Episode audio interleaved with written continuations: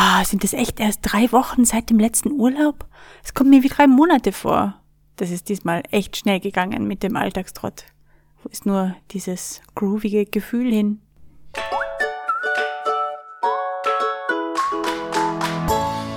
Hallo, schön, dass du da bist und zuhörst. Willkommen bei Folge 4 von Couch Coach. Das ist die mit dem Groove im Alltagstrott. Mein Name ist Petra Oschan, ich bin psychologische Beraterin, Supervisorin und Mailcoach und wenn du möchtest, dann folgen wir heute gemeinsam den Spuren dieses inneren Grooves. Wir gehen der Frage nach, wie wir uns im Alltag zumindest einen Hauch von diesem Gefühl, das wir während einiger freier Tage, während eines Urlaubs oder einer anderen Auszeit genossen haben, im Alltag bewahren oder auch wiederentdecken können so ein paar Tage oder gar Wochen zur freien Verfügung, weitestgehend ohne Hektik und ohne To-Do-Listen, ohne auf die Uhr zu sehen und zu schauen, ob wir noch im Plan sind, ohne diese Störgeräusche von außen und dieses ununterbrochene Gedankengeplätscher im Kopf, vielleicht kennst du das, das kann schon was. Einfach mal nur sein. Wann war das denn bei dir das letzte Mal oder wo gelingt dir dieses Abschalten und bei dir sein ganz besonders gut. Vielleicht im Urlaub oder am Berg oder am Meer oder wenn du mit lieben Menschen unterwegs bist, Sport machst oder auch auf der heimischen Couch beim Musik hören, lesen, was auch immer. Bestimmt weißt du, was ich meine mit diesen Momenten. Da ist es ja dann fast so, als könnten wir plötzlich den eigenen Rhythmus viel deutlicher spüren, unser inneres Lied wieder ein wenig lauter hören in solchen Momenten. Da kann dann auch etwas mit der Art passieren, wie wir auf die Welt schauen. Erinnerst du dich? Ich weiß ja nicht, wie du solche Momente erlebst oder wie du sie beschreiben würdest. Womöglich macht sich bei dir auch so eine tiefe Zufriedenheit bereit, selbst wenn alles nicht so perfekt ist, wie wir es vielleicht gern hätten und alles darf auf einmal so sein, wie es ist. Da macht es dann nichts aus, wenn nach einem langen Aufstieg am Berg die Sicht plötzlich schlecht ist oder wenn das Hotel auf den Fotos im Internet zu Hause vielleicht doch um einiges hübscher aussah, als es jetzt ist oder wenn ein Freund mit 20 Minuten Verspätung zum Treffen kommt oder so. Wenn wir da sind, in dem Moment ganz präsent, dann wirkt das, was um uns herum ist, ein wenig anders, als wenn wir sonst so durch den Alltag hetzen. Lebendiger vielleicht oder klarer oder auch beides. Und auch das, was sich in uns tut, das verändert sich. Vielleicht geht es dir dann auch so oder auch nicht. Es ist dann fast, als würde etwas von dir abfallen. Es fühlt sich ein wenig leichter an. Und diese vielen kleinen Erlebnisse des Alltags, diese Aufgaben oder auch Ärgernisse, die wir in Gedanken womöglich Stunden, Tage oder auch Wochen lang mitschleifen, die werden auf einmal unwichtiger. Sie treten in den Hintergrund oder wir vergessen sie ganz in diesem Moment da oben auf dem Berg oder am Meer oder während des Gesprächs mit unserem Freund, unserer Freundin. Und selbst wenn nicht alles eitle Wonne ist, dann ist in solchen Momenten plötzlich Platz für ein Gefühl, ich weiß nicht, wie du es beschreiben würdest, der Leichtigkeit oder der Lebendigkeit oder der tiefen Zufriedenheit oder auch des Feuers und dieses Gefühl, das trägt uns und gibt uns Kraft. Und das ist dieser Groove, von dem ich heute sprechen möchte. Und ich hoffe, es ist nicht allzu lange her, dass du ihn gespürt hast. Ansonsten bekommst du in dieser Folge vielleicht ein paar Impulse, wie du es angehen könntest, auch wenn der nächste Urlaub, die nächste Auszeit womöglich noch einige Wochen oder Monate auf sich warten lassen. An dieser Stelle könnte vielleicht jemand einwenden, Moment mal, Groove, im Urlaub, am Berg, am Meer, mit Freunden, das ist ja alles schön und gut, okay, aber dort, da ist ja alles ganz anders. Das ist ja viel einfacher im Alltag. Im Alltag geht das ja nicht. Dieser Einwand ist verständlich, wenn diese Person nach einem oder mehreren Versuchen dieses gute Gefühl aus dem Urlaub mit in die Arbeitswochen zu nehmen, wenn die Person diese Erfahrung gemacht hat, dass es nicht so ohne weiteres möglich ist. Vielleicht kennst du das, wenn Menschen sich etwas vornehmen, einen Neujahrsvorsatz zum Beispiel, dann machen sie diese Erfahrung auch oft. Vorsätze, die lassen sich manchmal viel leichter umsetzen, wenn wir zu Hause in unseren eigenen vier Wänden sind, wo wir vielleicht einen ganz anderen Rhythmus leben, andere Menschen treffen, andere Aufgaben und Abläufe haben. Und wenn uns der Alltag dann wieder hat, dann fallen wir viel leichter in alte Muster. Etwas Neues zu tun, das wird einfach schwieriger. Jemand kann vielleicht zu Hause ganz gut auf seine Ernährung achten und wenn er oder sie dann den ganzen Tag unterwegs ist und womöglich auch noch unter Druck arbeiten muss, Stress hat, dann kommen noch weitere Herausforderungen dazu. Da geht es dann nicht nur um, ich mache jetzt etwas anderes, sondern ich mache jetzt etwas anderes und habe Situationen, in denen ich das alte Verhalten vielleicht brauche. Also wo bekomme ich jetzt mein gesundes Essen her und wie gehe ich mit stressigen Situationen um und wie mache ich das überhaupt in so Lagen, in denen ich bisher vielleicht mit einer Nussschnecke geantwortet habe. Wir haben ein bestimmtes Verhalten eingeübt und das lässt sich nicht von heute auf morgen abschalten, außer wir haben einen Grund, der uns völlig begeistert. Dann geht es zumindest bei Vorsätzen gut. Das kann sich dann sehr schnell ändern. Das sagt auch der Hirnforscher Gerald Hüther.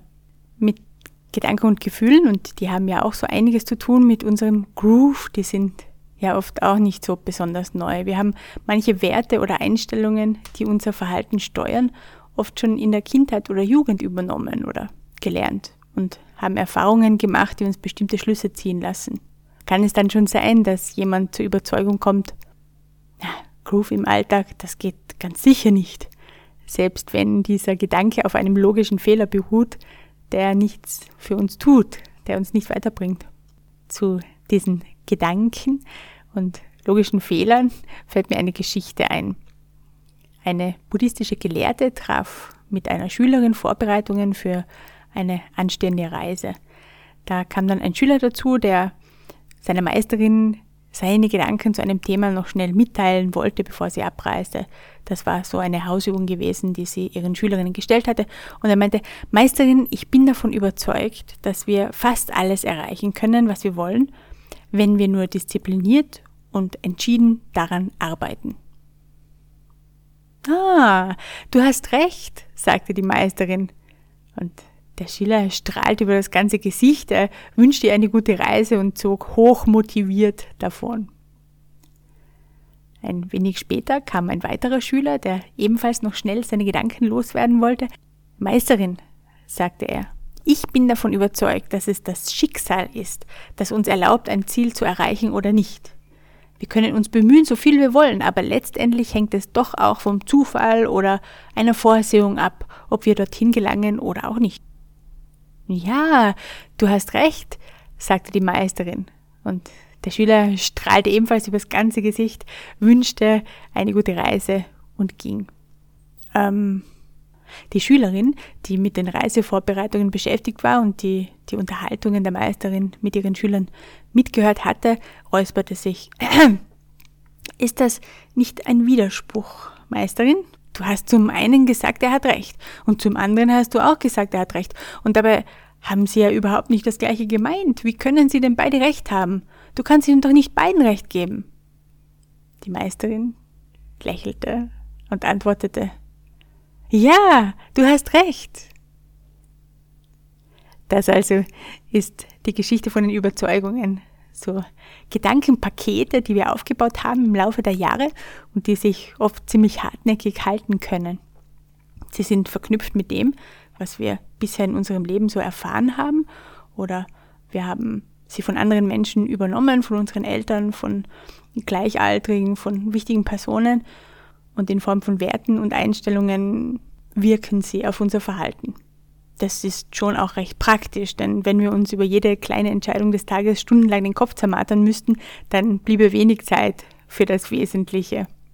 Unser Gehirn ist ja auf Energiesparen aus und durch Gewohnheiten in dem, was wir tun oder denken oder fühlen, können wir sehr viel Energie sparen. Das ist also ganz im Sinne unseres Gehirns, dieses Sparmeisters unseres Organismus.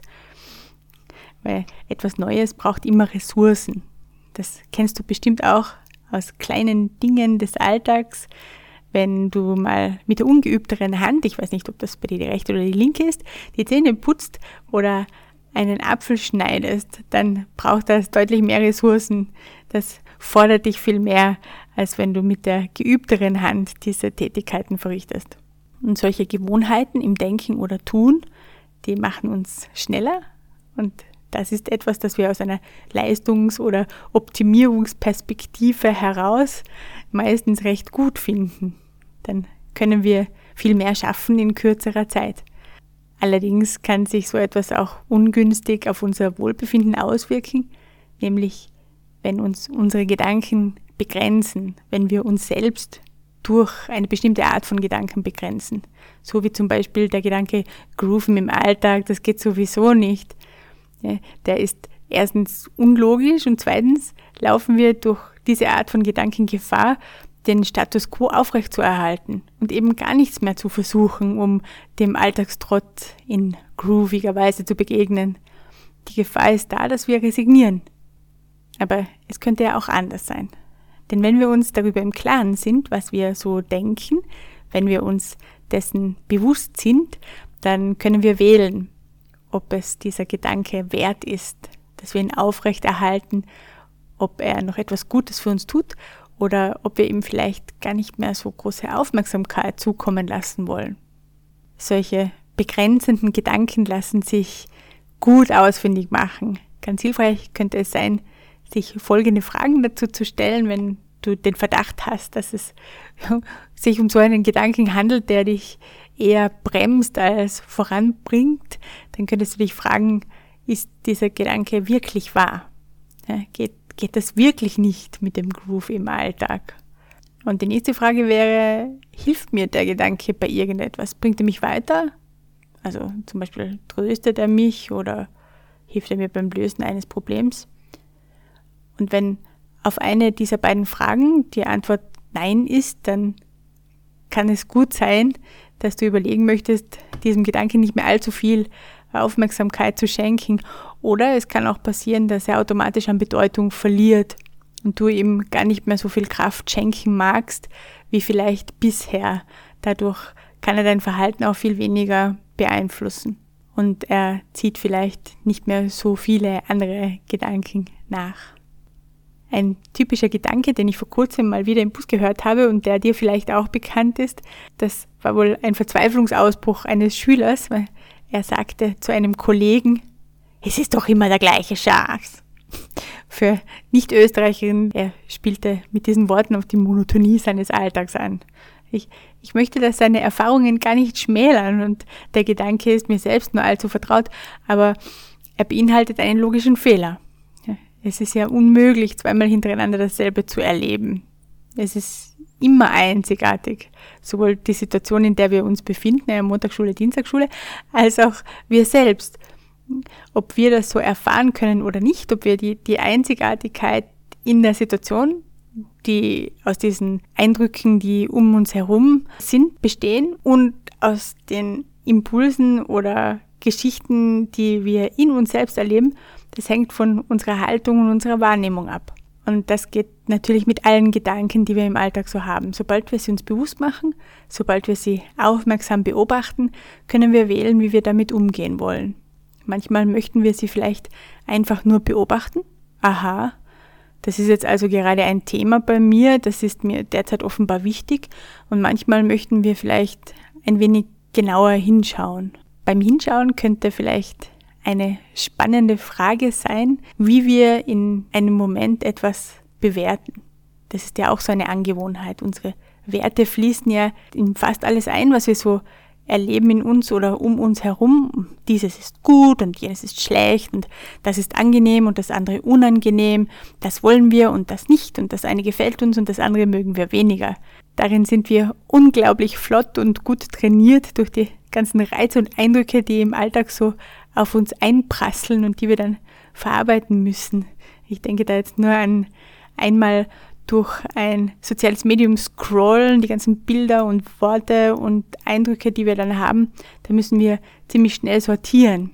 Aber ob wir etwas gut oder schlecht finden, das allein ändert ja eh nichts an der Situation. Also ob wir den Alltagstrott jetzt schön finden oder nicht, es bleibt wie es ist. Außer wir haben die Möglichkeit daran etwas zu verändern aber unsere Gedanken beeinflussen, wie wir uns damit fühlen, wie wir diesem Alltagstrott begegnen wollen. Und wenn wir uns durch unsere Gedanken selbst begrenzen oder klein machen oder uns angewöhnt haben, bestimmte Dinge grundsätzlich abzulehnen, wie zum Beispiel Montage, das soll ja gar nicht so selten vorkommen, dann wirkt sich das natürlich auch auf unsere Stimmung aus. Dann kann schon passieren, aha, Montag missfällt mir. Und dann kann eine entscheidende Frage sein, wie ich dem jetzt begegnen will. Montag ist Montag lasse ich mich jetzt davon beeindrucken und werfe noch ein paar extra grimmige Gedanken nach, so in Richtung, oh, ich ärmste Arme, schon wieder ein Montag, ich will Wochenende, ich brauche Wochenende, Urlaub, Pension oder will ich versuchen, aus dem Bewährten auszusteigen. Dadurch würde ich mir noch einen weiteren Freiraum schaffen, wenn ich aus diesem Bewährten aussteige. Dann könnte ich nämlich mal schauen, was der sonst so bringt, der Montag, wenn ich ihn nicht bewerte als völlig untragbar. Und zu diesem Thema möchte ich dir noch eine Geschichte erzählen, nach einer Idee von Consuelo Casula. Und ich habe diese Geschichte für uns ein wenig angepasst. Sie ist recht nah am Alltag und wenn du zu jenen gehörst, die manchmal mit dem Zug unterwegs sind, eventuell sogar über längere Strecken, dann hast du das eine oder andere so oder so ähnlich vielleicht schon erlebt, beobachtet oder findest dich in einem der Charaktere wieder. Wie ist das denn bei dir, wenn du eine längere Strecke mit dem Zug vor dir hast? Auf welche Weise organisierst du denn eine längere Reisezeit? Gehörst du zu jenen, die sich sofort in die Arbeit stürzen oder die zum Smartphone greifen, etwas lesen, Musik hören? Oder bist du der aus dem Fenster Schau-Typ oder schläfst du gern während der Fahrt? In unserer Geschichte gibt es jedenfalls einen Mann, der sofort sein Notebook aufklappt und zu schreiben beginnt. Wir wissen nicht, ob es ein Liebesgeflüster oder Geschäftssachen sind. Jedenfalls ist sein Mailprogramm geöffnet und er tippt eifrig darauf los. Dann gibt es dann noch einen jüngeren Mann, der sein Smartphone zückt und mit dem Finger darauf herumwischt. Vielleicht schaut er sich irgendwelche Beiträge in sozialen Medien an. Es gibt einen Touristen im Abteil, der aus dem Fenster schaut und eine junge Frau, die in einem Skriptum mit Leuchtstift so Textstellen markiert. Ein anderer Herr löst Sudokus in einer Zeitschrift und noch ein weiterer Herr kritzelt etwas in ein Notizbuch. Das sind also unsere sechs Passagiere. Der Zug fährt Kilometer um Kilometer und irgendwo, mitten im Nirgendwo, bleibt er auf offener Strecke stehen. Der Tourist und der junge Mann mit dem Smartphone, die sind inzwischen eingeschlafen und büseln friedlich vor sich hin. Der Herr mit dem Notebook schaut nur kurz auf und haut dann weiter in die Tastatur und die junge Frau mit dem Skriptum und der Herr mit dem Sudoku beginnen sich zu fragen, was denn der Grund für den Halt sein könnte. Der Herr mit dem Notizbuch schaut auf die Uhr und beginnt zu schimpfen. Nicht sehr laut, er murmelt mehr so vor sich hin, was soll denn das jetzt wieder? Das ist doch nicht möglich, immer dasselbe. Man kann sich ja überhaupt nicht auf die Bahn verlassen, immer das Gleiche, das gibt's doch nicht. Sein Geschimpfe stört die anderen Passagiere nicht weiter. Die einen beiden schlafen, die anderen beiden unterhalten sich inzwischen angeregt über Kino und Theater und anderes und der Herr mit dem Notebook ist ganz bei seinem Text und in seinem Bildschirm verschwunden. Der Mann regt sich weiter auf, er schaut immer wieder auf die Uhr, hält Ausschau nach dem Schaffner, schüttelt den Kopf. Die anderen bleiben davon völlig unbeeindruckt. Auch als er dann irgendwann aufspringt und ganz nervös den Gang entlang rennt und bei dem einen und anderen Fenster hinausschaut und wieder zurückkommt und sich in den Sitz wirft, zusammensackt, weiter schimpft. Und die beiden, die sich unterhalten, die merken das zwar und werfen sich kurz einen vielsagenden Blick zu, bleiben aber bei ihrem Gespräch. Irgendwann setzt sich der Zug wieder in Bewegung, nimmt Fahrt auf und kommt mit entsprechender Verspätung bei seinem Ziel an. Für die Passagiere bedeutet diese Verspätung Veränderung, und zwar für alle. Die zwei von ihnen, die geschlafen haben, die steigen wunderbar erholt und entspannt aus dem Zug aus. Der Mann am Notebook ist sehr zufrieden über das, was er in der gewonnenen Zeit alles erledigen konnte. Die beiden, die sich so angeregt unterhalten hatten, die verlassen den Zug, kichern und mit einer Verabredung zum Abendessen. Und der Mann mit dem Notizbuch steigt verschwitzt, müde und genervt aus. Nicht aufgrund der Verspätung des Zuges, sondern aufgrund der Art, wie er diese Zeit für sich genutzt hat. Das also war die Geschichte von den Passagieren im Zug. Wenn es uns also gelingt, uns von den Bewertungen zu befreien, zum Beispiel von dem Gedanken, Verspätungen sind schlecht, dann können wir uns ganz anders auf den Moment, auf ein Ereignis, eine Person oder auch einen Montag einlassen und auf das, was da kommen mag. Wenn wir es gewohnt sind, gern und viel zu bewerten, dann kann das am Anfang eher ungewohnt und vielleicht sogar ein wenig mühsam sein. Es lässt sich aber sehr gut trainieren und wir können jede Gelegenheit dafür nutzen, wie zum Beispiel bei Verspätungen oder anderen Ereignissen des Alltags, über die wir eine Meinung haben, die uns eher bremst oder fördert. Da könnten wir einfach versuchen, diesen Bewertungsgedanken, der vielleicht aufkommt, mal anzuschauen. Aha, okay, diese Verspätung missfällt mir. Und dann aber aufhören, sie weiter zu befeuern, indem wir da noch mehr Gedanken darauf hinlenken, dem noch mehr Aufmerksamkeit geben. Das wird übrigens immer leichter, je öfter wir üben und wir können in dieser Art bewertungsfrei oder wertneutral mit Situationen umzugehen ebenso gut und flott werden wie beim Bewerten selbst. Wenn wir etwas wertneutral anschauen, dann werden die Misstöne, die wir sonst so aus unserem Inneren hören, in unserem Gedankengeplätscher nämlich leiser oder weniger störend oder fallen irgendwann sogar ganz weg. Und dadurch schaffen wir noch mehr Freiraum. Zum Beispiel für unseren Groove und für die anderen Dinge, die wir dann zulassen können. Störungen können so zu einer Gelegenheit werden, wie es für die Passagiere im Zug aus der Geschichte war. Außerdem können wir dann unserem Verstand eine Pause gönnen. Das könnte jetzt für manche eine schwierige Vorstellung sein, wir können dem Verstand eine Pause gönnen oder eben für etwas Nützlicheres verwenden. Zum Beispiel, um eine Herausforderung anzugehen, auf die wir jetzt freie Sicht haben, weil wir ja nicht mehr bewerten, oder um uns etwas Neuem hinzugeben. In der letzten Folge von Couch Coach, die mit den guten Vorsätzen, habe ich von einer Klientin erzählt, die bereits ganz viele Versuche unternommen hatte, ihre Ernährung umzustellen und sich immer wieder an einem Gedanken aufgerieben hatte. Warum können die anderen so tun, wie sie wollen und nur bei mir hat es Auswirkungen? Sie hat das als sehr unfair erlebt und die damit verbundenen Bewertungen, die sie traf, die haben sie aber einfach nicht weitergebracht. Außerdem hat sie jeden Versuch, der ihr nicht geglückt war, als persönliches Scheitern eingestuft.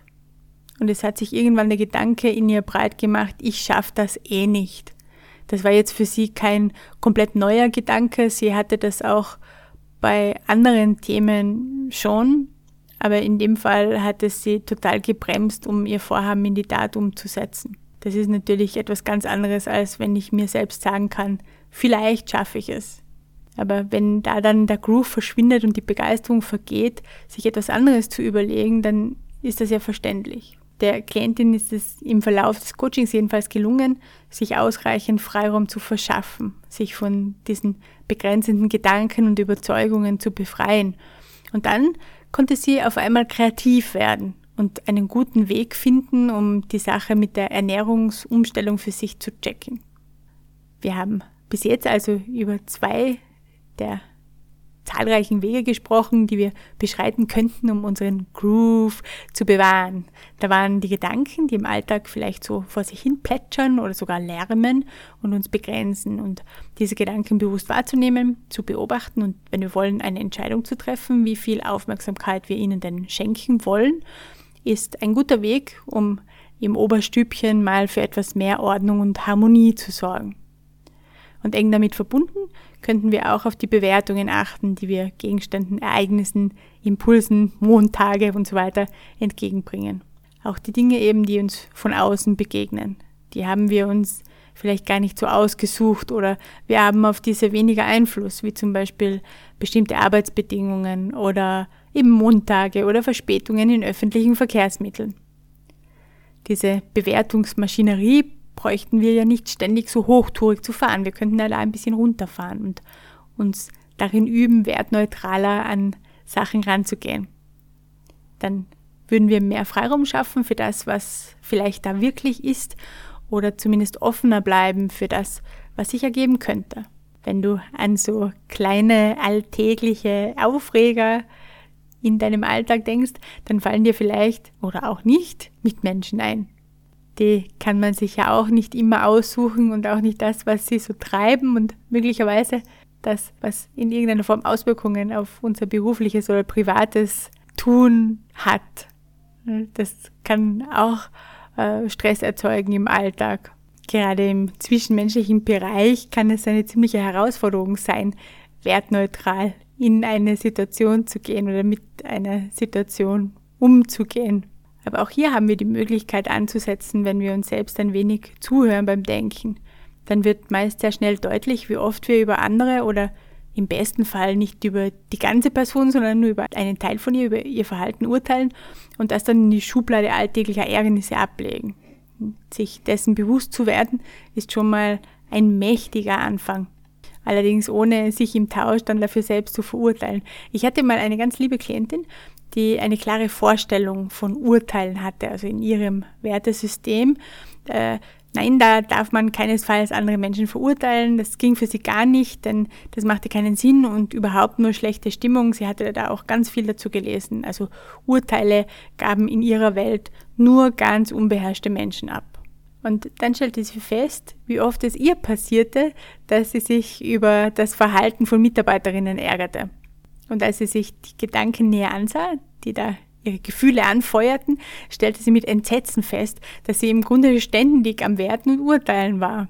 Über die Faulheit der einen Mitarbeiterin, über das Getratsche der anderen, über die Absichten und so weiter. Das waren alles Verhaltensweisen, die für sie gar nicht gingen, die sie ganz mies fand und was die Mitarbeiterinnen taten, das spukte ihr dann den ganzen Tag oder manchmal sogar die ganze restliche Woche lang in ihrem Kopf herum und sie ärgerte sich darüber. Als ihr das klar wurde und sie ihren eigenen gedanklichen Mustern so auf die Schliche kam, war sie dann ganz entsetzt von sich selbst und verurteilte plötzlich sich selbst unglaublich dafür, denn man darf ja andere nicht verurteilen. Das war dann schon ein etwas längerer Prozess, bis sie lernte, sich selbst gegenüber auch ein gewisses Wohlwollen entgegenzubringen, wann immer sie entdeckte, dass sie ins Urteilen kam. Ja, das ist ja dann die gleiche Herausforderung. Ich stelle fest, aha, ich urteile, fertig. Das ist dann jetzt so. Es ist eh schon passiert. Es ist schon erledigt. Ich kann mich nur entscheiden, wie ich dem begegnen will. Will ich hm, da weitermachen und meine Gefühle anheizen, indem ich weitere negative Gedanken reinschmeiße über das, was mich ärgert? Oder belasse ich es einfach dabei? Aha, ja, ein Urteil bei dieser Klientin jedenfalls wurde das mit dem Urteilen immer weniger und damit schaffte sie sich selbst dann auch Kapazitäten, um wirklich über die Dinge nachzudenken, die ihr missfielen an diesem Verhalten. Sie resignierte ja nicht nur, indem sie aufhörte zu urteilen, sie schaffte sich nur mehr Raum. Also wenn sie den Eindruck hatte, dass eine Mitarbeiterin sich zum Beispiel zu wenig einbrachte, um nicht wieder das Wort faul zu strapazieren, dann konnte sie viel eher nach den Ursachen forschen und dann versuchen, auf dieses Verhalten der Mitarbeiterin einzuwirken. Sie konnte ihr eigenes kreatives Potenzial als Führungskraft viel besser nutzen, weil sie durch Gedanken und Emotionen nicht mehr so ausgebremst war. Sie war freier in ihrem Tun. Es war viel mehr Raum für ihren eigenen Groove in ihrem Alltagsrot der Ärgernisse über das Verhalten ihrer Mitarbeiterinnen. Und ganz nebenbei hatte sie etwas kultiviert, das von ganz allein kommt, wenn wir bewusster sind. Und zwar Mitgefühl für die Menschen in unserer Umgebung und auch für uns selbst. Das bedeutet, wie gesagt, nicht, dass uns alles egal ist, was rundherum passiert oder was sich auch in uns tut, sondern es ist ein bewusstes Hinwenden zur Situation. Und anstatt sofort etwas unternehmen zu müssen, anstatt sofort Gedanken nachzuwerfen, schauen wir uns einfach mal an, was da jetzt gerade wirklich ist. Dann haben wir ganz am Anfang über Auszeit gesprochen, also Urlaub oder freie Tage oder Momente, in denen alles andere in den Hintergrund treten darf und in denen wir unseren inneren Groove besonders gut wahrnehmen können. Dazu hätte ich zwei weitere Vorschläge für dich. Beide haben damit zu tun, dass wir den Alltagstrott ein wenig verlassen, sozusagen einen Mini-Urlaub oder eine Mini-Auszeit uns ermöglichen und für etwas Besonderes im Alltag sorgen. Jetzt lässt sich das häufig schwer einrichten, dass wir unseren Job hinschmeißen und ans Meer ziehen oder schwänzen, um auf den Berg zu gehen oder Freunde zu treffen. Und trotzdem können wir sofort etwas verändern, wenn wir es möchten Zum Beispiel, indem wir unsere Komfortzone verlassen. Vielleicht ahnst du schon, was ich damit meine. Im Alltag machen wir es uns ja ganz gern gemütlich, auch in diesen eingefahrenen Mustern und Gepflogenheiten. Auch der Alltagstrotz selbst kann etwas Bequemes sein. Also selbst die Rolle der gestressten und viel beschäftigten Wonder Woman auszufüllen, kann sich innerhalb unserer Komfortzone befinden, wenn es irgendwie eh schon ein alter Hut ist und wir vielleicht zwar extrem belastet sind durch den Druck oder Aufgaben oder Stress, aber dabei nicht wirklich in unserem ganzen Potenzial gefordert sind und keinen Spielraum haben. Spielraum. Das wäre es nämlich. Wenn wir uns Spielraum verschaffen könnten, dann würde sofort mehr Leichtigkeit in unseren Alltag kommen. Vielleicht kannst du dir das vorstellen. Das bräuchten gar keine großen Sprünge zu sein. Genau so, wie es eben die eigenen Bedürfnisse und Möglichkeiten erlauben. So groß bräuchte es nur zu sein. Wir könnten uns dazu etwas vornehmen, das außerhalb unserer Komfortzone liegt. So wie zum Beispiel ein Neujahrsvorsatz. Ein Warum wäre noch gut, das uns trägt.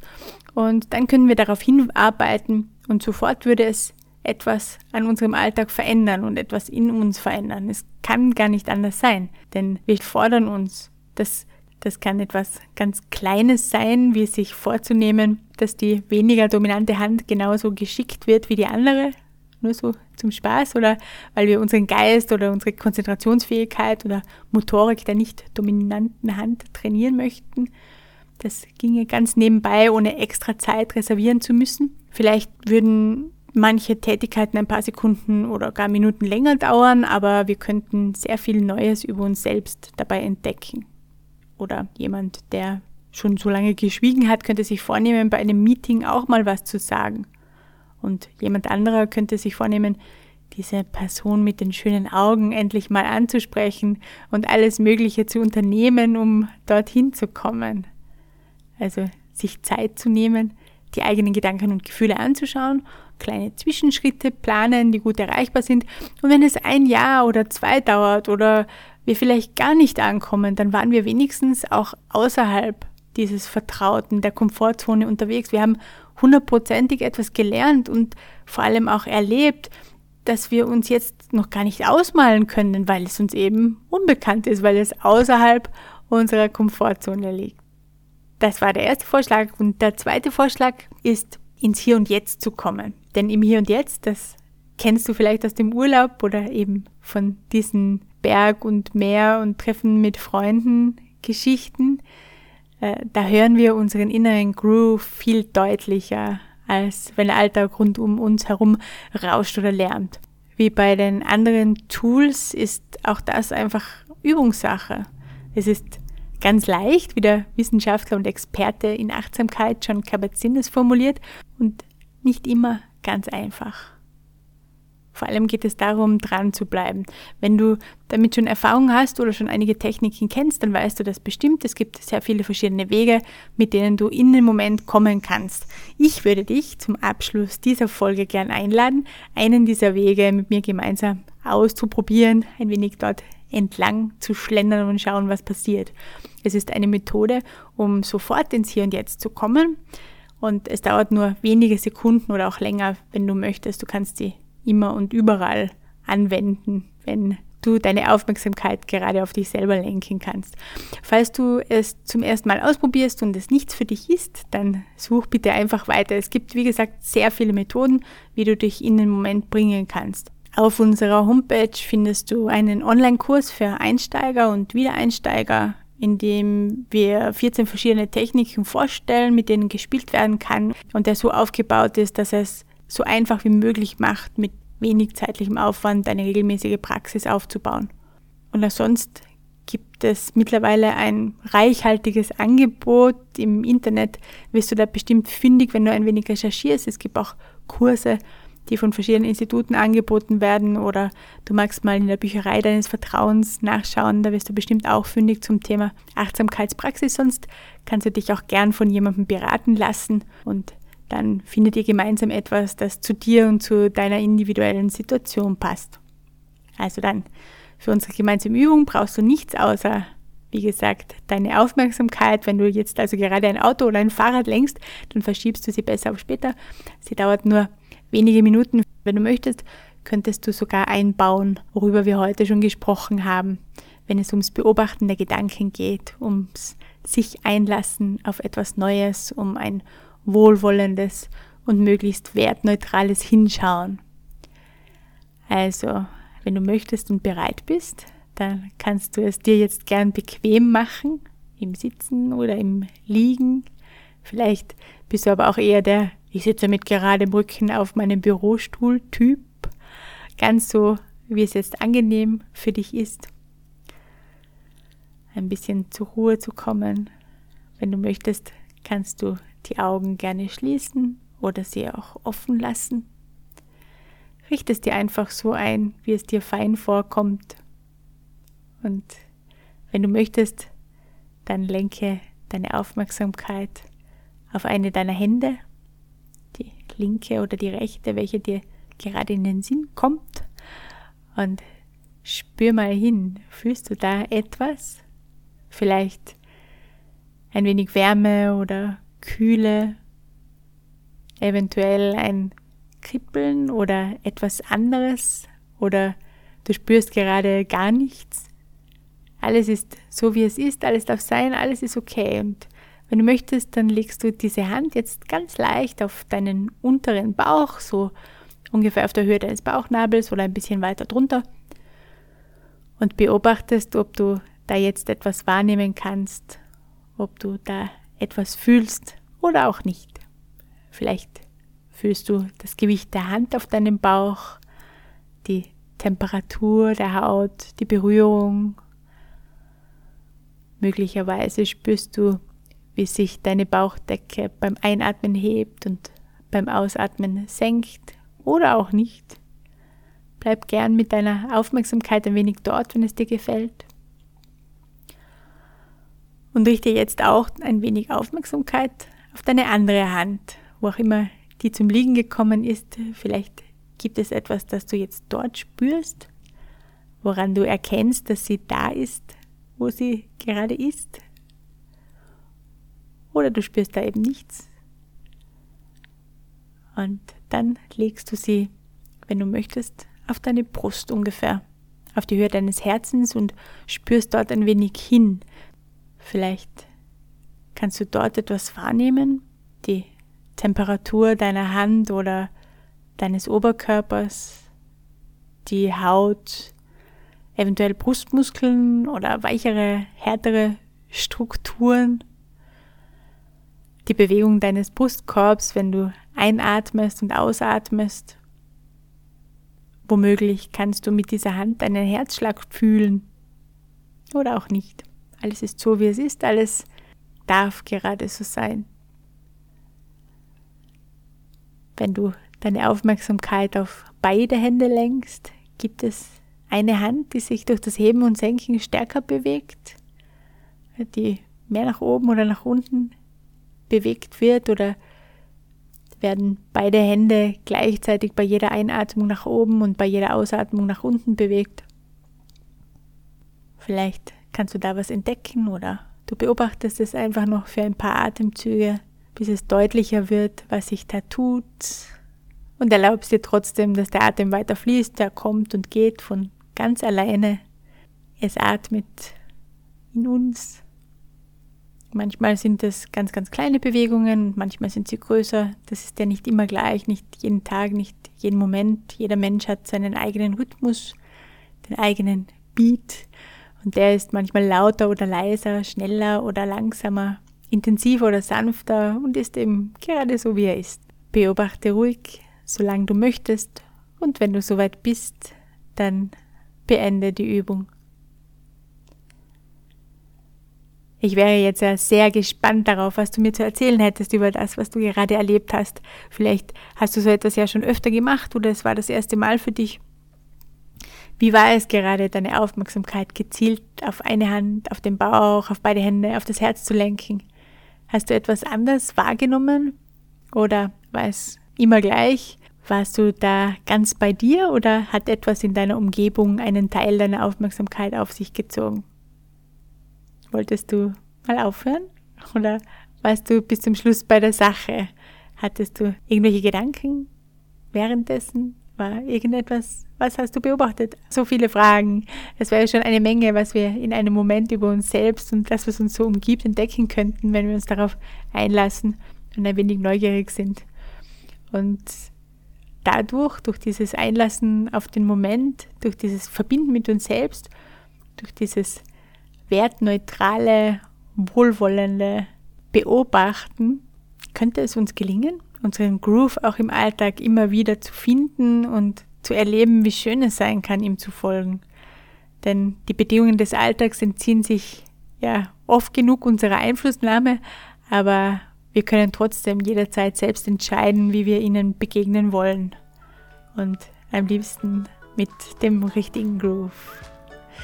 Das war Couch Coach für heute. Vielen Dank fürs Zuhören. Mein Name ist Petra Oschan und wenn du Fragen hast oder deine Erfahrungen mit mir, mit anderen teilen möchtest, dann schreib mir gern. Ich freue mich. Alles Liebe und lass es grooven.